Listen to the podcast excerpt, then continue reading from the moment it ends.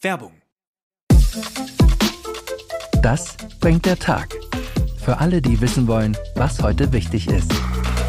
Bei uns hören Sie die wichtigsten Informationen des Morgens und die Hintergründe dazu. Egal ob der Angriffskrieg auf die Ukraine, die aktuellen Debatten im Bundestag oder Krieg in Israel. Wir sind mit Reportern und Korrespondenten vor Ort. Unseren Nachrichtenpodcast gibt's immer montags bis freitags ab 5 Uhr. Das bringt der Tag ab sofort auf welt.de und überall da, wo es Podcasts gibt. Werbung Ende. Das Bild News Update. Es ist Mittwoch, der 16. November und das sind die Bild Topmeldungen. Ein halbes Jahr wollte sie es nicht zugeben, bis jetzt. Lambrecht fotografierte Sohn im Heli selbst. Das machte der Kanzler in der Raketennacht. Top-Berater klingelte den Kanzler wach. Bei Prozess in Berlin, Beleidigung, Prügelattacke, Rapper Flair gibt Vorwürfe zu. Ein halbes Jahr lang hat sich Verteidigungsministerin Christine Lambrecht um die pikante Frage gedrückt, wer das Protzfoto von ihrem Sohn im Bundeswehrhelikopter gemacht hat. Jetzt musste sie es doch zugeben. Eine Sprecherin des Verteidigungsministeriums teilte gegenüber Bild mit, Lambrecht selbst habe Sohn Alexander fotografiert. Das Foto entstand kurz bevor Mutter und Sohn nach Nordfriesland flogen, wenige Kilometer von Sylt entfernt, wo es nach einem kurzen Truppenbesuch in die Osterferien ging. Peinlich, erst nach einem Beschluss des Verwaltungsgerichts Köln, der nun vom Oberverwaltungsgericht NRW bestätigt wurde, rückte Lamprecht mit der ganzen Wahrheit raus. Geklagt hatte der Tagesspiegel unter Hinweis auf die im Grundgesetz verankerte Pressefreiheit. Das OVG teilte mit, die gestellten Fragen zur Entstehung des Fotos und zu dessen Veröffentlichung betreffen jedenfalls auch die dienstliche Sphäre der Ministerin. Das Foto steht in einem zeitlichen und räumlichen Zusammenhang zum dienstlichen Hubschrauberflug. Auch ein inhaltlicher Zusammenhang ist insofern zu bejahen, als das Foto neben dem Sohn der Ministerin auch den Diensthubschrauber zeigt. Lamprechts Argumentation, das Foto und seine Umstände seien privat, konnte das Gericht nicht überzeugen. Es ist drei Uhr nachts auf Bali, als Bundeskanzler Olaf Scholz von einem Anruf aus dem Schlaf geholt wird. Sein außenpolitischer Berater Jens Plötner ist am Handy, informiert ihn, in Polen sind zwei Raketen eingeschlagen. Es gab zwei Tote. Eben noch herrschte G20-Gipfel-Euphorie, weil in der Abschlusserklärung Russland eine Vollklatsche bekommen hat, auch von China und Indien. Und nun hält die Welt den Atem an und fragt sich, war das Putin? Hat er Polen angegriffen? Waren es russische Irrläufer? Oder kamen die Raketen aus der Ukraine? Um 15.40 Uhr waren in einem polnischen Dorf acht Kilometer vor der Grenze zur Ukraine zwei Raketen eingeschlagen, haben unter anderem einen Traktor, der Getreide auf dem Anhänger hatte, getroffen. Die Bauern ließen ihre Ernte, die sie verkaufen wollten, gerade beim Großhändler wiegen. Nun sind zwei Menschen tot. Mittwoch sagte Präsident Duda, dass es kein gezielter Angriff auf das NATO-Land war. Es gebe auch keine Beweise dafür, dass die Raketen von Russland abgefeuert worden seien, sondern es handele sich mit hoher Wahrscheinlichkeit um eine ukrainische Flugabwehrrakete. Die Vorwürfe gegen den Gangster-Rapper Flair sind massiv. Verdacht auf Beleidigung, Körperverletzung, Bedrohung und Sachbeschädigung, nun das Geständnis. In einem erneuten Prozess sagte der Berliner zu den Anklagepunkten aus. Es sei im März 2020 zu Beleidigungen über soziale Medien gekommen, sagte der 40-Jährige am Mittwoch vor dem Amtsgericht Berlin-Tiergarten.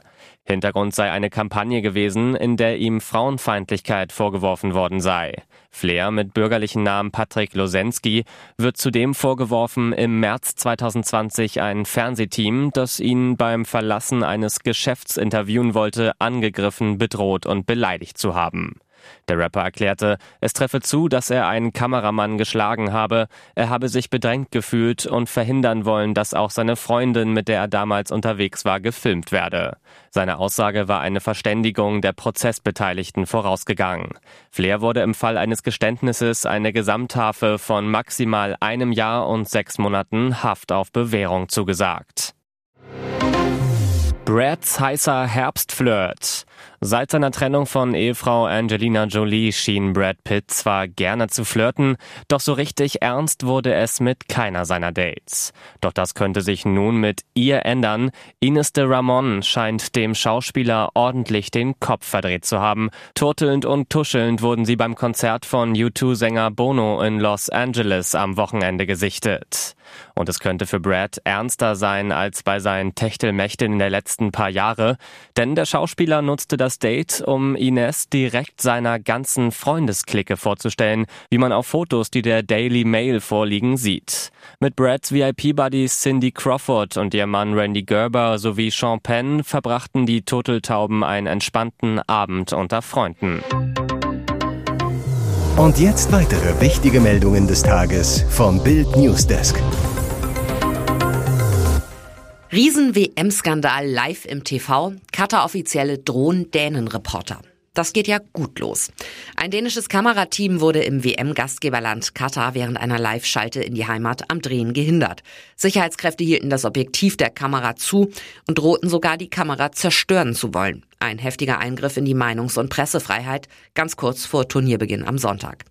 TV2-Reporter Rasmus Tanthold zeigte seine Akkreditierung sowie seine Drehgenehmigung, reagierte noch relativ gelassen und fragte während der Attacke der Sicherheitskräfte, Sie haben die ganze Welt hierher eingeladen. Warum dürfen wir nicht filmen? Es ist ein öffentlicher Ort. Dann folgt die Drohung, bei Zuwiderhandlung die Kamera zu zerstören. Das macht auch Tanthold langsam wild. Sie können die Kamera zerstören, Sie wollen sie zerstören, dann nur zu. Ihr bedroht uns, dass ihr die Kamera zerstört.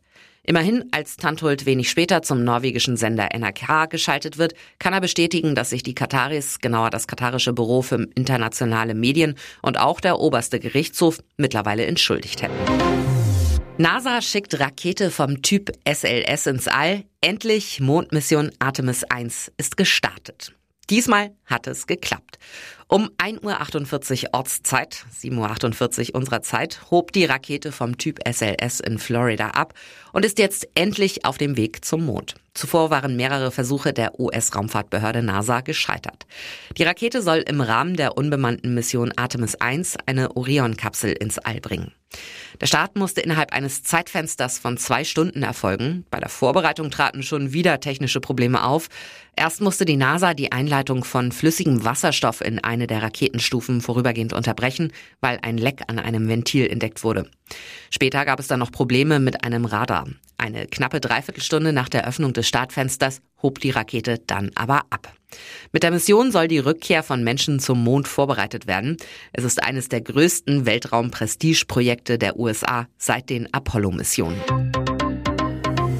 Ihr hört das Bild News Update mit weiteren Meldungen des Tages. Unterlagen eingereicht, Trump will wieder US-Präsident werden.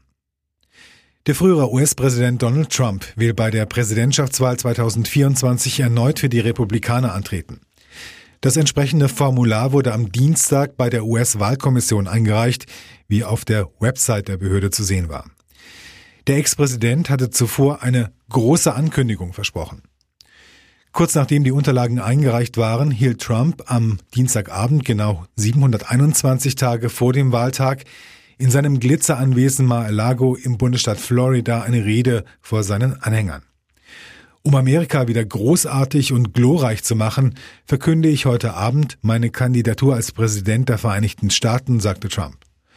Amerikas Comeback beginnt genau jetzt, sagte er weiter.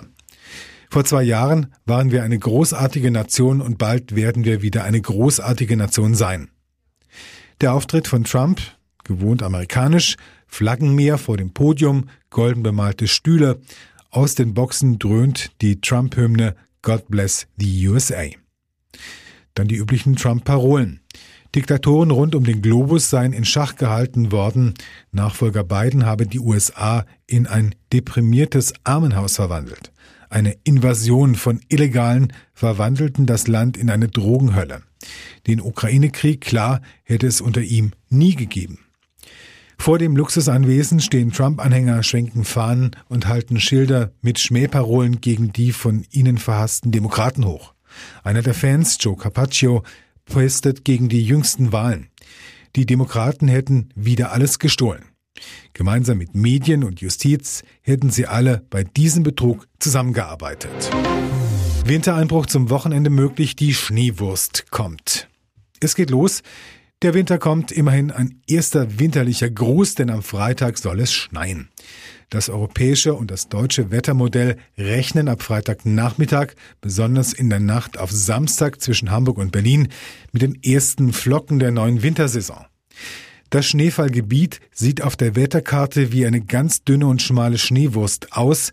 Das US-Wettermodell der NOAA hält da allerdings dagegen, sieht maximal, wenn überhaupt, ein paar nasse Flocken, kein komplettes Schneefallgebiet, sagt Diplom-Meteorologe Dominik Jung von wetter.net.